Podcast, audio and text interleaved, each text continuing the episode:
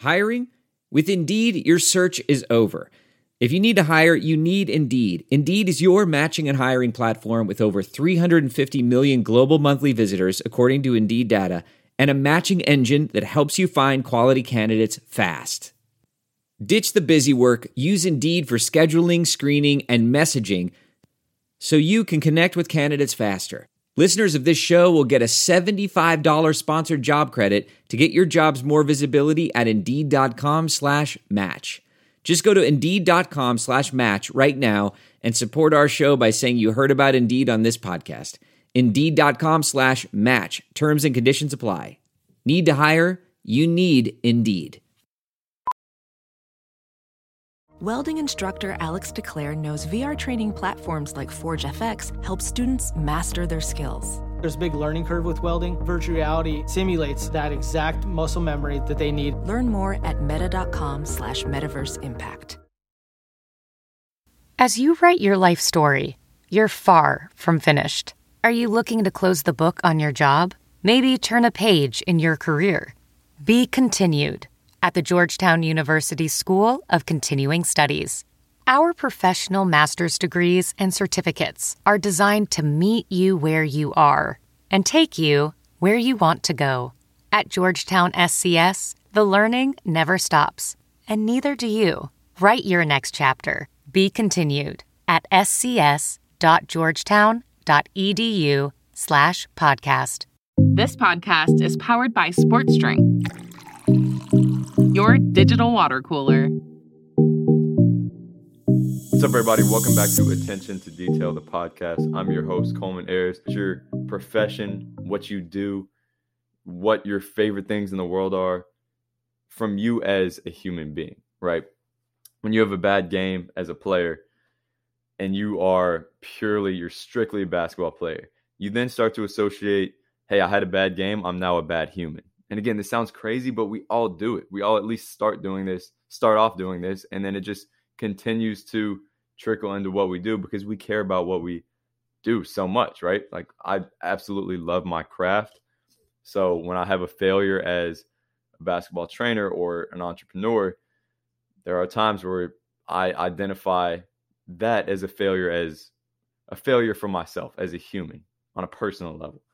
And once you start to understand that you can fail on a business level or on a playing level and still be an insanely intelligent, talented, quality person, those losses and those wins start to become a little bit less significant, which is going to help you stay on this more even track to what you eventually want to get to. Um, so, I mean, yes, like the toughest thing with me is when you experience those highs, those wins, you want you want to experience them. You want to feel those, right? You don't want to work your ass off to get to a certain point, and then you get to that, you know, mountaintop, whatever you want to call it. You win a championship. You have a great business success, and you don't want to downplay that feeling. So I think the biggest thing for me is yes, appreciate what you've worked for, but also understand that everything can go downhill tomorrow, right? So, you know, whenever I now have a success, I try to say, yes, look at what we've done. This is impressive. I have enjoyed the process to get here more than anything because the process to me is the most fun part. I'll compliment everyone on the team, make sure that we all know what we've done, but boom, we're right back locked in, even ready for that next thing. Because the other side of that is if you treat that as the highest point, then it's harder to get above that. Whereas you treat that as, yeah, you know, this is dope little thing that we did, but now we got even higher to go. That's when it's easier to stay even and locked in on that process. Then on the other side of that coin, when you're at your lowest, be okay experiencing those L's while understanding.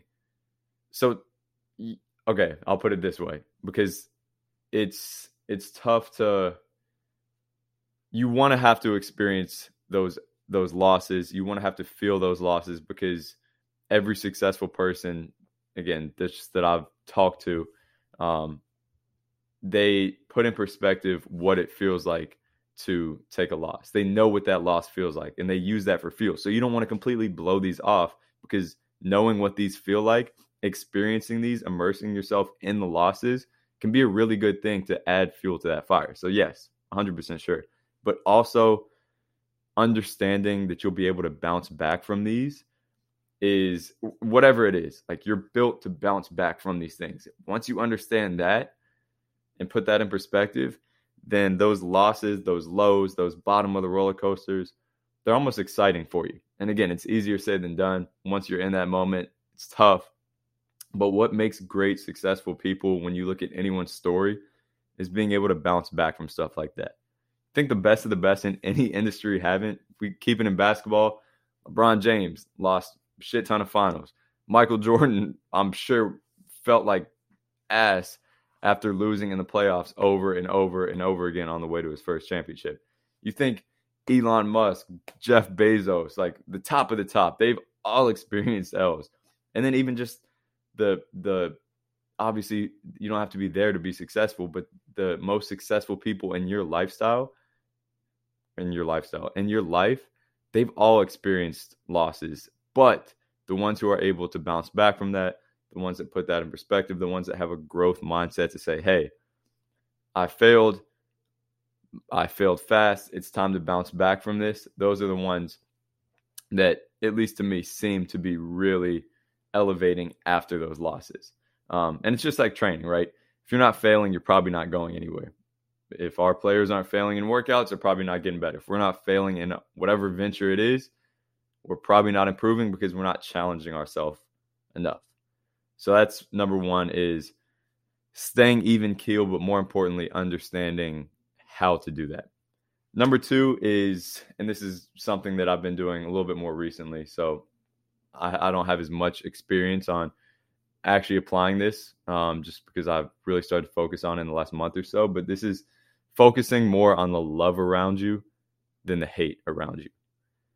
And I think this is big because we always, I mean, it's just a, an innate human desire to want to prove your haters wrong, to look at people who want to see you lose and prove them wrong and, and show them up.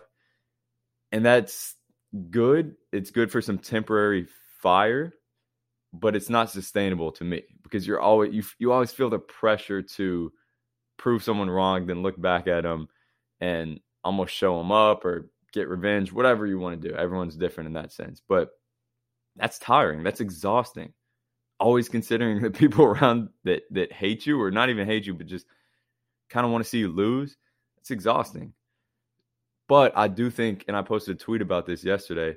I think we focus so much on the people that want to see us lose that sometimes we forget about the massive people that want to see us win with everything they have our family, our friends, people who are just watching from afar on social media. A lot of people want to see us win. But when we focus on who wants to see us lose, we start forgetting about those people who want to see us win. And we lose track of that. And not only does that become, again, exhausting, not only are we receiving that motivation from good sources, quality, loving sources, but we we almost ruin some of our relationships with some of our best supporters. Some of the people who have supported me from day one, unfortunately, passed away this year, and this is kind of what sparked me to to start focusing on this because I was like, dang, I spent so much time think, and I don't think I'm I'm doing it more than anyone else, but we all spend so much time, and me personally, I spent a lot of time thinking about, all right, this person may not like me this person blocked me for no reason. Why? How can I continue to succeed to show show them up, right? And then these people who have been supporting me, they hit me up consistently. I don't hit them up enough. They've been supporting me for from day one, from when I was nothing, and they pass away. And then it's like, damn, like they those those are the people that you need to get your inspiration from. So that was a hard learned lesson fully transparent. I'm starting to shift that mindset around where it's like, all right, let me just draw my fuel to the fire from the people around me that that want to see me win because that's a lot more sustainable than always looking at the hate around you. Um, so that's number two. I, I wish I had more tips on how to actually do that. I'm still getting into that, so I'll keep you guys updated. But I think that is something that is going to completely shift the way I work and just positivity on a day to day basis. Number three is finding things to be excited about every single day. So we all know the days that you wake up and you're tired, you don't want to get out of bed, there's nothing really exciting that you're working on. You're kind of in that purgatory period of your business, your training where it's getting a little monotonous. What I found to really help me during these times is finding three things every single day that I'm excited about. And this could be even making up things that I'm excited about. Not making up, but breeding things that I'm excited about, right? So I wake up, maybe theoretically, I have to train for eight hours. I don't do that much anymore at all. But theoretically, I have to train for eight hours. I got a couple calls that I don't really want to do. You know, that's the bulk of my day. Don't really have anything exciting to eat, you know. So, what I typically will try to do, and this can be an informal or formal routine, when I'm in the shower in the morning, when I'm waking up and driving to the gym, when I'm making some breakfast, just find three things that make you excited for that day. Right. Maybe this is something as tangible as, hey, I get to work with this athlete who I haven't worked with in two weeks.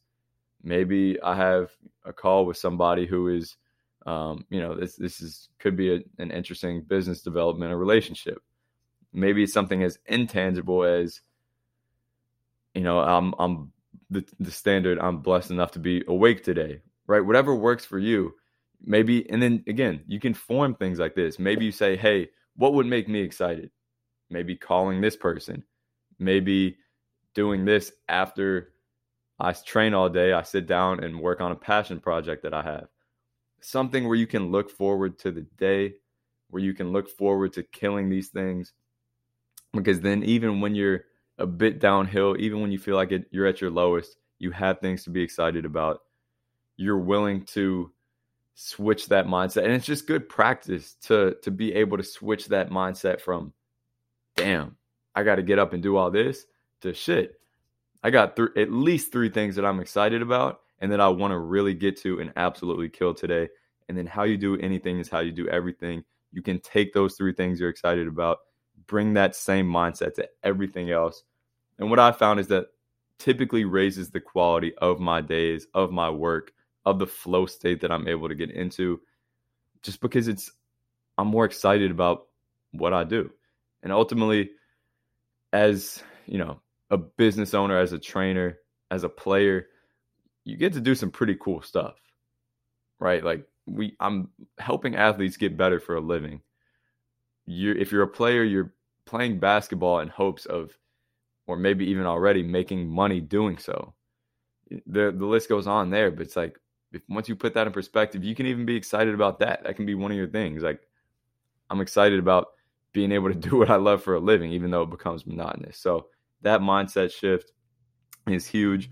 Make it a routine or even an informal routine where you just every morning you're you're kind of shifting your mindset that way that's helped me a ton and just also instills a ton of gratefulness into the beginning of your day when you realize that you can be excited about something when there's crazy stuff going on in the world right now and always that you know we're blessed to to at least not be a part of for the most part um so those are three tips from me again if you if you're willing to listen to me and apply these crazy things definitely do. Let me know how they go. Um, and I would love to hear anything that you guys have that are similar, any mindset tips that I can apply in my daily life. So, again, thank you guys as always for tuning in. Uh, truly appreciate the support, and I'm excited to continue to get these out.